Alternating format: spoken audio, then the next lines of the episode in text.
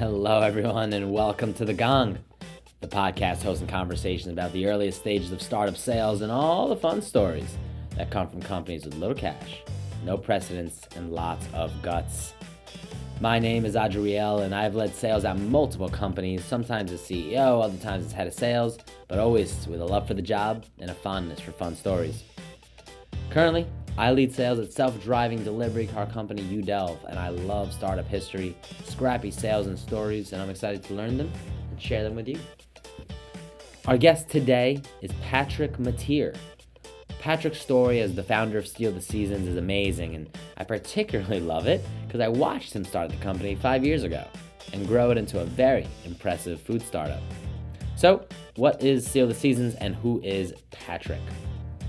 Seal the Seasons partners with local farmers to sell locally grown frozen fruit 365 days a year in nearby grocery stores.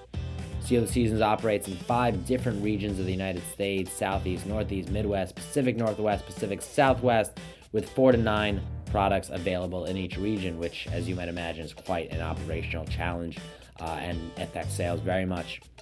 The company was founded in 2014 by Patrick Mateer, a local food entrepreneur who founded the company while in college at UNC Chapel Hill. Go Heels. Mateer is a 2017 recipient of the Forbes 30 Under 30 for social entrepreneurs, as well as a winner of the 2018 Specialty Food Association Leadership Award for Vision. Don't know what that one is, but it sounds very fancy.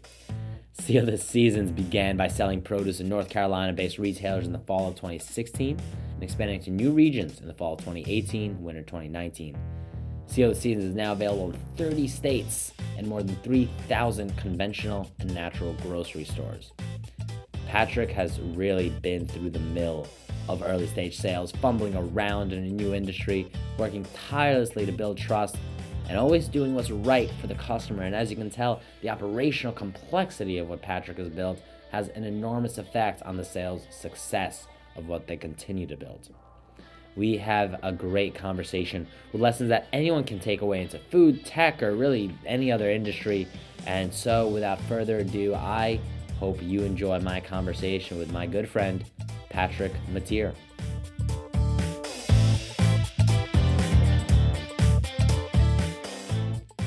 Patrick Mateer, my old friend, welcome to the Gong. Thank you, thank you. Happy to be here. Yeah, we got our teas in hand and we are ready to talk fruit today excited about it. Um, so you you started Seal the Seasons in college. I remember keeping keeping tabs a little bit about what was going on. Tell me about sort of your first hundred days, so to speak, of what was it like to start Seal the Seasons. Yeah, so started Seal Seasons my junior year of college at Carolina. Um, like right out of the dorm room, uh, we really saw it as uh, more of a club you did on the side, you know, something that we were working on and, you know, wanted to engage with the community, uh, go to business competitions, do pitches.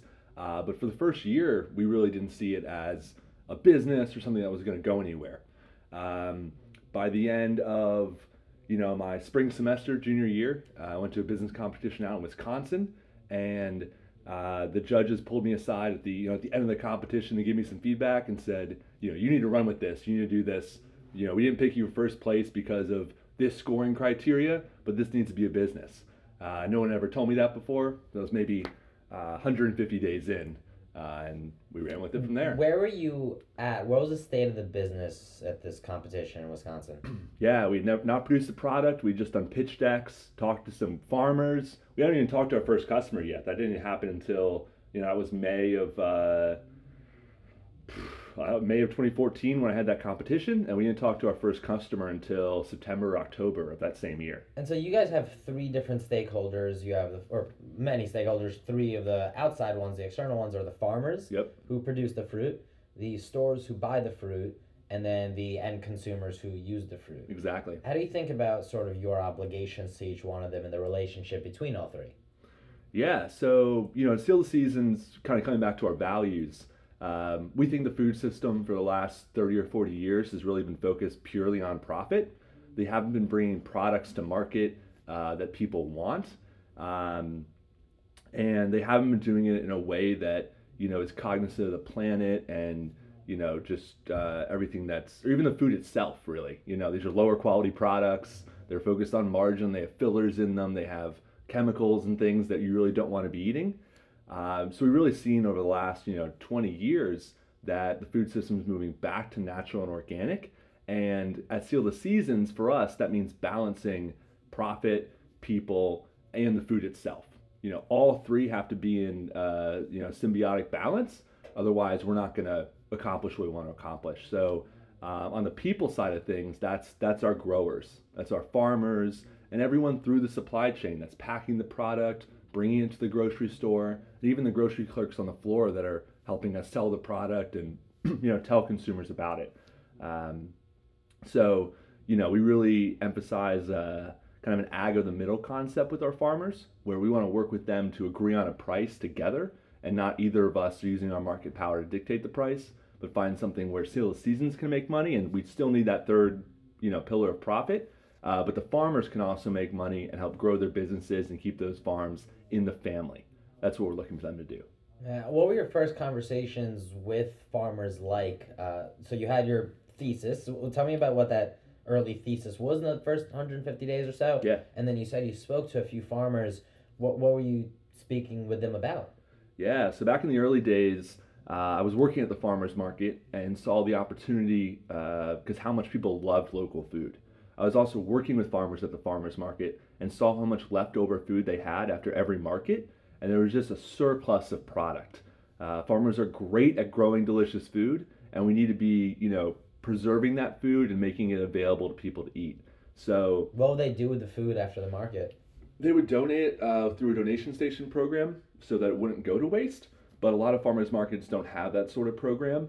Um, so farmers had uh, occasionally had alternative markets like the juice market uh, for wineries or you know selling to manufacturing. Um, but all those alternative markets weren't developed in North Carolina. Farmers had no, very rarely had a secondary option and that's really so where just toss all the strawberries. They would toss it. They would donate them to the food. But You know, they would they would try to do something. They would feed them to their pigs. You know, farmers are really resourceful. They're gonna they're gonna make use of the product, and they're gonna make sure, even if it's just fertilizer being plowed back into the field, it's gonna get used in some way. It's just are they using that um, to really support their farms in the best way and feed people, which is you know what the food's actually for. Um, so by creating this frozen market in places where it doesn't exist, we give farmers a secondary option that still has a lot of value. They get paid a good value for that product.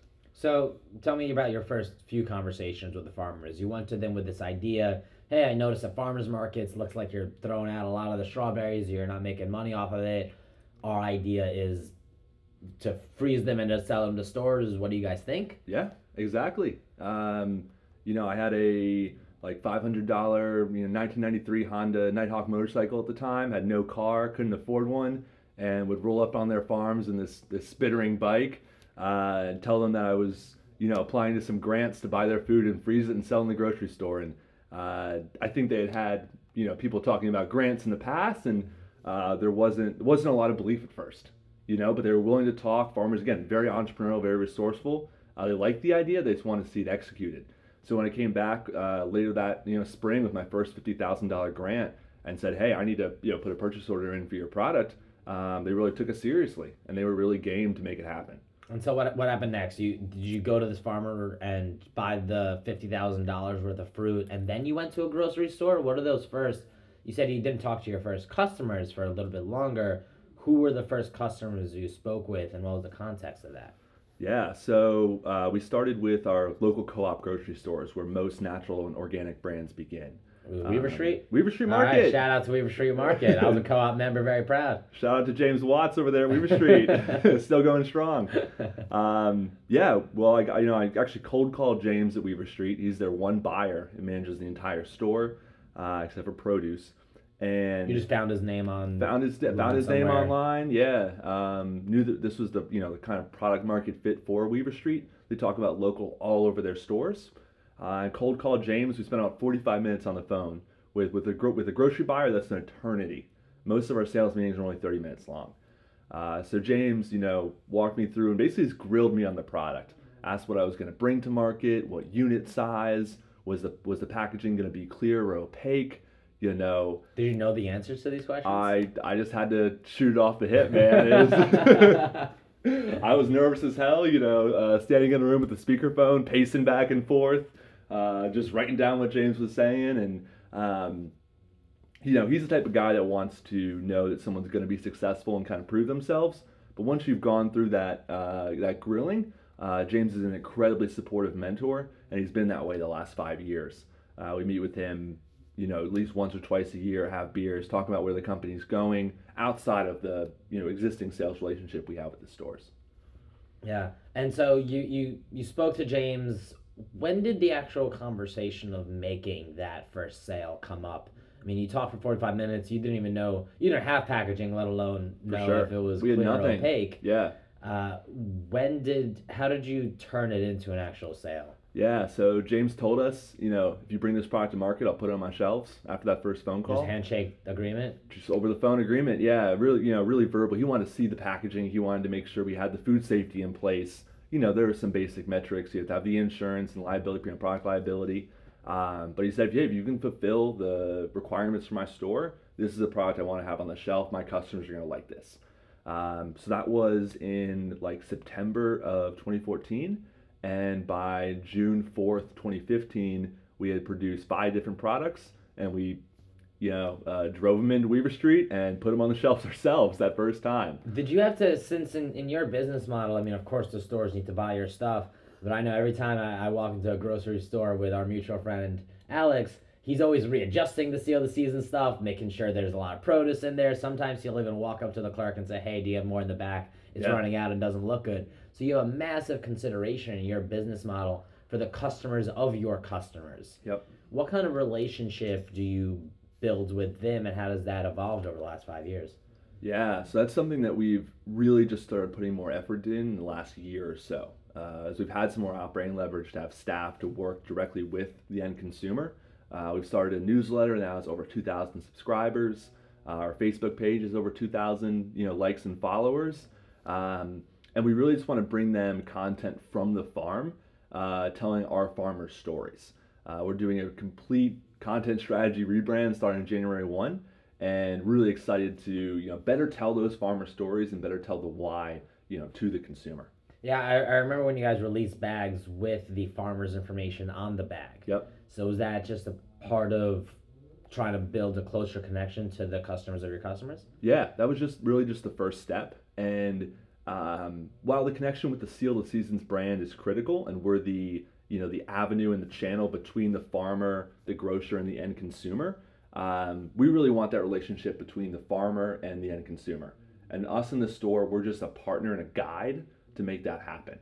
Uh, we want to guide the consumer to supporting their local grower and following through on the values they believe in. There's a big aspect of trust to what you're doing. Yeah. Uh, farmers who are notoriously not well taken care of by companies need to trust that you're going to take care of them. Yep. Customers are buying food from you. There's nothing more like intimate or personal than the food that they buy. Uh, I don't know if anyone's told you this, but you are wearing blue corduroys and a scuba diver shirt. You don't exactly look like a farmer necessarily. How did you how did you build trust with your customers or all three legs of your customers, never having sold to a grocery before, never having worked closer with a farmer than participating in their farmers market, Yep. and never having sold done anything with food to consumers before besides buy it. Yeah. So, you know, it always comes back to the values and the mission. Uh, I was just a really big evangelist with the growers that, you know, this needs to be a reality. The status quo is not, you know, acceptable. And the growers were all about that. We have we have growers now who've reached out to us. We got a uh, comment on our website about two months ago from a grower in Michigan who we have never even met before. And he said, Hey, I saw your Michigan blueberries on the shelf at Meijer, and I've been trying to pursue this idea for 20 years. You know, this is something that I, you know, know needs to happen and I wasn't the one to do it, but now I've you know I'm so happy to see this product on the shelf and someone making you know building these local supply chains. So the growers were always easy to easier to win over. Um, now that we have so many grower relationships, we just use references, and when someone you know is working us with for the first time, and we ask them to buy hundred thousand dollars worth of product, they want to make sure they're going to get paid. And you know we have plenty of, of grower references who uh, I'll be very honest with them. You know. Uh, in the first few years, we didn't always meet our deadlines of paying the growers, but we always got them paid in the end, uh, always before the next crop. And um, our growers say they get paid faster and faster every year. That's a that's a huge. I'm glad you mentioned that because pretty much every startup misses deadlines, and oftentimes these Yeah. deadlines, the reputation of missing a deadline, oftentimes falls on that salesperson. In your Yep. case, it was you. Uh, in the case of many startups, it's a head of sales or a VP of sales, Yep. and that's where that trust is built. Yep. So in your first couple of years, when you were missing these deadlines, and farmers did not, could not trust you to pay them the money that they expected, or you mentioned a story earlier where you just weren't able to get things year round onto shelves Yep. because you didn't have the operational capacity and you felt like you let stores down. What were those conversations like, and what were your perhaps internal conversations about? Well, this is this is how we're going to respond to the fact that we let these people down. Yeah, so you Because the company, you could have just brushed them off and say, ah, well, we let Farmer Jack down. We're gonna just not work with Farmer Jack for anymore. sure, Our bad. yeah, We'll we, we could try time. to find another grower. Um, but what we you know what we found is that you know we're here to support the growers and just giving them a phone call, having direct communication. You know, talking owner to owner about hey, this is the situation. Um, you know, we know we were supposed to pay you September one. It's going to be October one this year, and just being upfront with people. Uh, people just value honesty, and when you show that honesty over and over again, you know, you build that trust. What were some mistakes you think you made in those first couple years in terms of the sales? There's a lot of learning to be done. Again, let's talk about groceries for a moment. Yeah, yeah. Complex buying cycles, uh, lots of attention from a lot of different companies.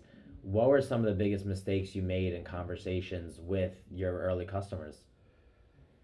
Ah, um, a lot of them. Uh, you know, I'd never done grocery sales before, uh, so I really had to rely on mentors in the industry uh, to help teach me about about sales and uh, about all the jargon and the intricacies that goes into grocery. Um, you know, uh, I remember coming into uh, Harris Teeter for the first time, and Which is a big southeastern grocery. major southeastern grocery. Yeah, they're one of the largest, uh, you know, most, you know, best conventional grocery store in the Carolinas. Um, and I had the, you know, I had the new item forms. I had all this, um, all these, all these forms they had, and I didn't understand half of what was going on uh, on these forms. And I even asked the buyer, and she didn't even know some of the answers. Um, so again, just having that honesty and just being upfront that hey, I'm new to this. Um, the grocery industry is is mostly people over 40 and 50. Uh, so for them to see a young person out there really trying to bring their vision to light and their, bring their vision to market, uh, it's something they get they get passionate about as well. Um, uh, another another example, I uh, went into uh, Lowe's Foods for the first year. Um, Randall was nice enough to give me a meeting. Really great guy over there. They're huge supporters of local over at Lowe's Foods, and you know, mentors had told me, you know, the worst thing you can do is go out of stock. If you go out of stock on your product, you know, if you don't buy enough strawberries during strawberry season, you know, May and June in North Carolina, and you run out by January and you're not going to be able to fill product for four or five months, grocers are never going to trust you again. Uh, and they, they won't take your product because grocers have to have something on the shelf in order to generate margin you know, support their customers. So I went in and um, Randall wasn't, I forget the reasoning, Randall wasn't able to make space for me or we weren't going to um, meet his reset date, which is when they change out all the shelves with new packaging and new products. Our packaging wasn't going to be ready, something, something was up in the air, or we, maybe we couldn't fulfill for the whole year. We didn't know if we had the inventory. Um, and Randall made an offer just to do a one-time buy, uh, which is where he put a PO in for 10, 20, whatever we agreed upon, you know, 10, $20,000 worth of product. He put that product in his bunkers or in the end cap of the grocery store. Is that a good place to be or a bad A place? great to be? place to be. It's the most visible spot in the store. It's a it's a huge opportunity. Um, and with an In and Out, you don't have to deliver any more product. It's a one-time buy. You're you know you ship one PO and you're done. Um, but I had this idea stuck in my mind that I couldn't you know come off Or the you'd shelf. never be able to get back or we never be there. able to get back in. And uh, this concept of a one-time buy hadn't been explained to me, and I just told Randall no, we couldn't do it. Uh, we let tens of thousands of dollars of inventory sit in our freezers uh, because we didn't have that, um, you know, know know that intricacy of the grocery market. Um, but thankfully, we've learned, and we've actually been able to buy a lot more inventory. So now we're just always on the shelf year round. Do you do any in and out one time buys anymore? Occasionally, we'll do a holiday item like cranberries. Right now, we're putting into the Midwest from Wisconsin. Uh, and a lot of stores are picking those up. They're only buying, you know, four, 500, 600 cases, and they'll sell through those and they'll be done.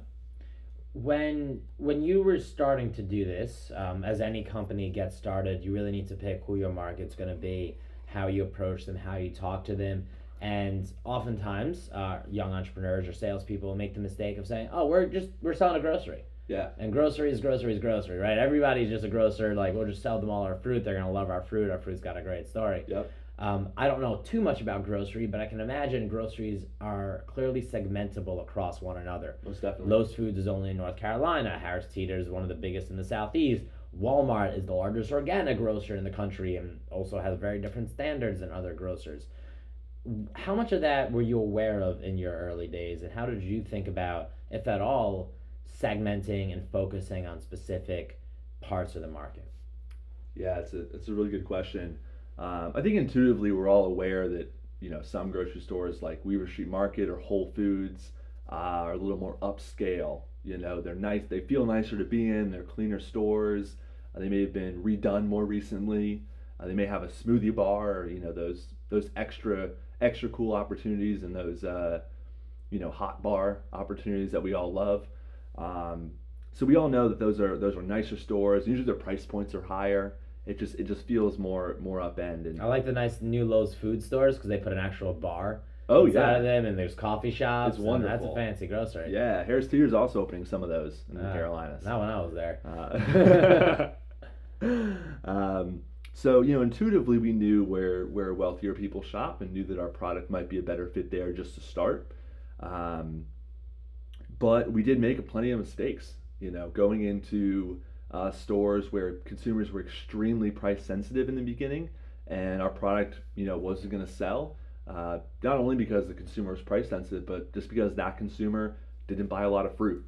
Uh, so understanding really who are the fruit, the frozen fruit buyers, what kind of demographics and and who is into that sort of thing, um, was was crucial. And only recently were we able to commission a, a large, you know, quantitative research study to actually understand, you know, who that is and and what that buyer looks like, both demographically and um, you know, from a psychographic perspective. Tell me more about those mistakes because those are really, really interesting. Every company ever makes those mistakes, it seems. It also seems that every company ever knows that they shouldn't make those mistakes. Yeah. They just know that they have certain kinds of customers and they should be where their other customers are. My favorite example from your industry is RX bars. Yep. Uh, the RX bar basically said that we're gonna sell to every and any CrossFit customer we can find, and they prefer a CrossFit customer across the country more than just like somebody who's hungry in their own backyard. They wanted a certain type of customer, Yep. and they worked really hard together. So they, they did a great job there. You made the same mistake that I've made before, and that many, many other people make before, which is, oh, let's just somebody wants to buy, let's sell to them. Yep. So when you think about what that mistake was, you know, maybe you sold to um, a lower market or just a place that's not right for you. How much of that do you think you should you would have avoided? Let's say you were starting this similar company ten years from now, and how much of that was actually perhaps a valuable mistake for you guys? Yeah, so our, our company is a little bit different because we do only local sourcing. You know, we source our product locally, we freeze it locally, and we only sell it locally. So for us in the in the Carolina region where we started, um, we picked up you know, Whole Foods, Harris Teeter, places like Weaver Street and Co-ops, Lowe's Foods, and then we picked up the uh, top 100 stores in Ingles, which is in Western North Carolina and Tennessee. Uh, and those are kind of the. Uh, we also picked up the fresh market. So with with those, you know, five or six grocers in the Carolinas, that's pretty much the whole higher end of the market. Um, there are you know mid market grocers like Food Lion um, or Walmart or you know uh, mass grocers like Target. Um, but because we are a local offering, it's really difficult to get into those sorts of stores. Um, you need you know industry systems like EDI, electronic uh, data transfer, where you just you know do POs that only big companies use. We now use today, but um, in the beginning we didn't. So you know once we had gotten into those five or six stores, we really had nowhere else to go. We couldn't go to Whole Foods in California or Whole Foods in New York. They just weren't going to take you. They Didn't have the standards. Well, we them. we didn't want to sell them a North Carolina product. Mm. You know, in order to go to those stores in other geographies, we had to build completely new supply chains in other parts of the country. We had to buy completely different packaging and invent and buy fruit inventory, and that was a lot of expansion to the balance sheet, which in the first and second year we just weren't able to do. Um, so because we had really no other option, uh, we did approach you know the IGAs of North Carolina and rural stores like Carlie C's, uh, but it turned out that while a lot of those stores weren't the right fit for us, some of those stores, uh, our local nature still resonated so strongly in the rural environment that consumers were willing to pay more, even those price sensitive consumers were willing to pick up our product off the shelf because they want to support local and want to support the want to support the values. Um, so, you know, we, we did learn a little bit there and learned that you know the product would sell through Carlie C's and uh, then when we approached Food Lion a few years later, we, we felt similarly, you know, hey, you know, a lot of these Food Lions are in rural locations. They're the, the only grocery store in town. Like, how can this not work? And, you know, it took us a lot longer than we expected to build our velocity and get our uh, sales per store up to a number that, that made sense for everybody. Why is that? Um, well, you know, think about if you're thinking about Eastern North Carolina, there's about 25 to 30 Carlie C's locations and in the same towns there are Walmarts and Food Lions. If you think about our customer's customer, you know that those people could shop at Walmart where it's the absolute lowest price. They could it might be farther away to drive. They could shop at Food Lion, which is convenient and still relatively low priced, um, or they could shop at slightly more expensive Carlie C's, which in the grand scheme of things is still a very competitive price point. Uh, but Carlie C's does a little bit extra to support their community, buy products from their community and ha- like they have a fresh meat section where they, they have the butcher in the back. Um, so they're a certain customer uh, or customer customer is going to self-select to go to Carly C's and skip the Food Lion, skip the corporate store. They want to support their hometown grocer. That's Carlie C's motto, actually. Uh, so you know those people are already self-selecting to be there. They're they're the type of people that want to support local and pay a little bit more for our product. And then what is it like for you guys? Now you've grown quite a bit and you're doing a few million dollars in revenue and Yep. you're at these very, very large stores across the country. Um, y'all are in California now, Yep. right? Which is awesome. In technology, we often talk about bringing sales up market, right? And what does it take? You know, startups selling to startups is uh, somebody gave a quote earlier on this podcast. They said startups to selling selling to startups is like a bunch of drunk guys selling each other beer at a bar. Eventually, it's lights on and everybody's got to go home drunk. So, but everybody starts off that way. You start off by selling at Weaver Street, which Yep. is the startup, quote unquote, Yep, of groceries. exactly. Three or four stores in North Carolina. Yep. And then you guys went up market. And when we talk in technology about going up market, people might ask you, you know, for example, at Udelv, uh, larger companies ask us to do a lot more security, Yep. uh, data security. So we got to work a lot on that. And before anybody will take us seriously, we need to have the sort of whole product to present to them. Yep. What did that whole product look like for you guys when you began your conversations with places like Whole Foods or a Walmart or a Harris Teeter? What do they expect from you, and how were you able to provide that? Yeah, that's a that's a great question. Um, so our, our packaging evolved a lot in the That first sigh makes me think like this was a stressful time for you. Yeah, it was. Sorry to bring you uh, back into these nightmares. well, it's just it's a lot more than the product, honestly. You know, grocers um, they want a high quality product. They want a product at the right price that they can resell to great make the margin they want. Um, but to be able to work with them, there's a lot of behind the scenes that really needs to get to have done. There's the more, simple things like calling your insurance broker and upping your liability insurance from one million to five million dollars. There are, uh, but then there are more complex things like getting set up uh, with One World Sync, which is a, a data transfer system where instead of uploading your products and your, you know, your dimensions of your product and all the uh, specifications of it, um, which some, you know, even for a bag of produce, there are hundreds of specifications that grocers need uh, to be able to sell these products. Uh, is it gluten free, for example, or is it non GMO? Um, of course, berries are gluten free, but you still have to tell them that. Um, I like uh, gluten-free vegan water. I always love when It's the best kind of water. They're kosher and it's, It's- it's everything. awesome. Yeah. Yeah, Um, so just a lot of that extra work and all those extra systems into your company, uh, as well as like I said, the invoicing system and the PO system for grocers at that at that higher level, that a market is a different system than just sending a fax. Um, and then finally, the, the, probably the most important one is the food safety. Uh, grocers have really strict food safety standards now after the whole Chipotle thing happened and, and food safety has become front of mind. Uh, they know that the biggest liability of their business and their biggest risk is having recalls. So making sure that we have a professional food safety, um, you know, SQF level two certification or SQF level three by a third party is absolutely essential. And that's first of all something you probably knew nothing about when you made your first few sales, and something you were absolutely not ready to go for. Exactly. Uh, in the early re- in the early days, right? Exactly. It's extremely expensive, and your facility has to have a whole number of um, you know physical things in place, from wash stations to the right sort of chemicals to the right sort of spacing between the equipment and the walls to you know the right um, you know physical walls in place between different parts of the manufacturing facility and your production facility. Uh, so bringing a, I know several food companies in North Carolina who um, who primarily produce alcohol, but they they partner with some beverage companies, and these non-alcoholic beverage companies uh, aren't able to grow and go up market because the beer companies don't want to do these sorts of certifications. They don't want to put you know all the extra enhancements to their facility in place and you know spend that capital um, when for their business they don't need that sort of certification. Yeah. When did you what were the early conversations like of all right i think we're, we're ready were they actual conversations or like all right we're gonna go after whole foods like we're gonna get them this is what it takes to get them or was it more a, more of a slow transition into being ready yeah, so back when we started, uh, you know, it was only five years ago, but Whole Foods was a completely different animal.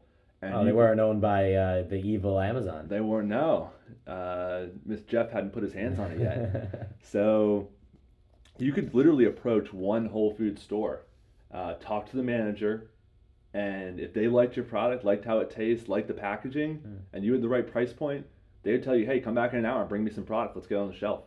Uh, so it was a very different environment back in 2015 uh, than it is today. And they were already were they? I mean, they were billions of dollars then. Were they public? They're public. They're yeah. already public. They're, they're still doing that. Yep, yep. They're still doing it on a store by store basis. Uh, most of the, the buying happened on a regional basis down at the Atlanta office. So, you know, they have they had a portal where we could upload our products and upload our you know short PowerPoint to tell them about the product, and uh, we just went for it and we got accepted. You know, that first year, January 2016, got accepted into Whole Foods um, to get on the shelf. So. And so that was when it was simpler for them to buy. What is it like now? What, tell me about the stage you guys are at now, um, and what are you? Where does growth come from for you now? Yeah, so we're really lucky that um, we have been able to build the balance sheet and build a really strong team around the company to enable growth. Um, a lot of people think we just put frozen fruit in a bag, but it is way more complex than that. um, so, you know, right now, um, in over the last 18 months, we've expanded from just selling North Carolina and South Carolina grown fruit to selling fruit from six different regions of the country, where we have independent supply chains with different local family farms. We work with usually one or two freezing facilities in each region that we leverage to freeze everybody's fruit, and then we pack it up and sell it, you know, in that region. Um, so just opening up that uh, number of products and growing our balance sheet has given us so many more sales opportunities to work with you know the right grocers across the country. That could some grocers, you know, if you just bring them blueberries, they're like, no, we need somebody who does blueberries, strawberries, and cherries. And if you bring them all three, somebody also wants frozen vegetables coming from the same supplier. Is there that level of uh, you need to be of a certain size to even be in the ring with companies of a certain size? Uh, grocers usually want you to have enough products to fill at least one full shelf on the you know 30 inches of shelf space in the store, and that's just a good rule because you want to be you want to create a presence for the consumer. You want them to be able to find your product. If you're one individual product on the shelf, tucked away somewhere, really hard to to find it and buy it. Um, but yeah, now that we have a whole portfolio of frozen fruits and we've been able to build relationships with the frozen buyer, we've been able to build our frozen supply chains uh, we are jumping into frozen vegetable and leveraging all those relationships from production to logistics to warehousing to set, sales and distribution to our distributors as well, like UNFI or KeHE, uh, to bring those frozen vegetables to market And now we're able to do that a lot faster and, and further the growth of the company.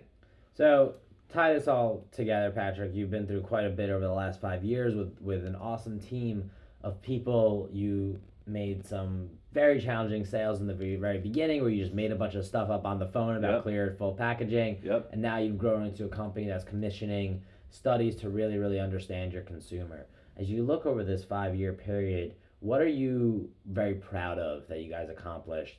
And then what do you think is going to make you very proud over the next five years? Yeah, I'm, I'm really proud that we've been able to expand the model across the country, and that really that our operations team and our sales team have been able to uh, take take the vision that I had for just one one small region and one uh, group of growers and grocery stores, and evangelize that vision to different growers across the country, uh, to different grocers across the country, uh, and to everyone in between. Um, their ability to retell the story and to share why we're here to support these growers um, has has been incredible to watch. And what happens next? Yeah, there's uh, what what's so exciting is now that we actually know what we're doing to some degree, uh, we really see a lot more opportunities across the grocery store for both our uh, purely local products, our products that are 100% local, but for products that are also 60, 70% locally sourced. You know, we've we've we done we sell bags of blueberries right now, and that's great for frozen fruit. But if we were to make a product out of 60% frozen blueberries and add, um, you know, other adaptogens or functional foods, add some greens to it, make a, a pre-made smoothie cup that's ready to go. Um, how can we, you know, create some innovation in the environment, make it even more convenient for the consumer to enjoy really delicious foods, um, and you know, through result, uh, further support the growers. You know, source more and more local products. Even if the products we're, we're selling aren't, you know, 100% local, we're still accomplishing our mission. We're still supporting those growers. Um, and we're, we're bringing a better product to the market to, again, you know, coming back to those three pillars, profit, people, and the food itself. You know, how can we better balance those three and, and bring new products to market? So, Awesome, Patrick. Let's uh, do a quick fire round session here uh, to, to close this off. Uh, any sales or startup books that have been particularly helpful to you? um, I love, it's a short read, which is my favorite part of it, uh, but Monkey Manager. Monkey Um, Manager, haven't heard of it. It's an incredible book. Uh, it might be called the Monkey Minute Manager or you know something like that. But There's monkeys, there's managers. Monk, Monkey Manager, you can search it on Amazon. It's like seven dollars, ninety five pages, pretty big font. uh, Pictures?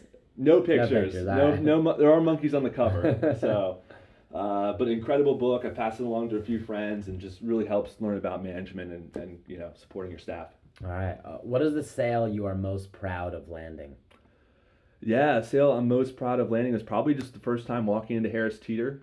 Uh, we were in seven grocery stores at that time, and Harris Teeter is a 250 store chain. Um, I was wearing a terrible suit and blazer and extremely nervous. I was probably sweating through all of it. I never made a presentation to a major grocery customer before and um, kept my cool. Got invited back actually. I got invited back. That's that's the sign of a good time. Yeah. Uh, what has been your best failure, or in other words, a failure that has later led to success? um, numerous times pitching investors and messing up, uh, looking stupid, you know, losing my train of thought on at a pitch competition or on stage. Uh, but plenty of times we've, we've had that happen and we come back to those same investors 6, 12, 18 months later and they've written checks. I love it. Uh, how do you make your smoothie? That is a that's a great question. So It might be my best one of the last Uh, hour. uh, I love Blue Diamond's uh, coconut and almond blend as my as my milk of choice. Okay. Um, that way, I don't have to add any other sweetener besides just the berry, you know, the sweet berries themselves, uh, and some really you know tart Greek yogurt. Uh, kind of just those three things that that almond you know creates some neutrality with your milk, but that coconut adds just a little, just the right amount of sweetness and coconut flavor. So one of my favorite blueberry smoothies. Man, it is lunchtime and I'm hungry. That sounds delicious. Patrick, uh, thank you so much. Where can people find out more about Seal the Seasons, find your product, learn more about what you got going on? Yeah, check out our Instagram uh, at Seal the Seasons uh, or our website uh, www.sealtheseasons.com. and watch out for that uh, new farmer content coming at the turn of the year. Ah, new farmer content. I am so excited. Patrick, thank you, man. Thank you. Well, there you have it. Patrick Mateer, ladies and gentlemen. Making things up as you go along is part of the job. Bring products up market too early can be painful, and mission, well, a company's mission can take you a long way. If you want to learn more about Seal the Seasons, find them at Seal the Seasons on Instagram, Facebook, and Twitter. And if you liked the podcast today, please subscribe and leave us a review. If you didn't like the podcast, find me on Twitter or on Instagram at A Lubarski2, and we'll make it all better. Thanks and happy selling.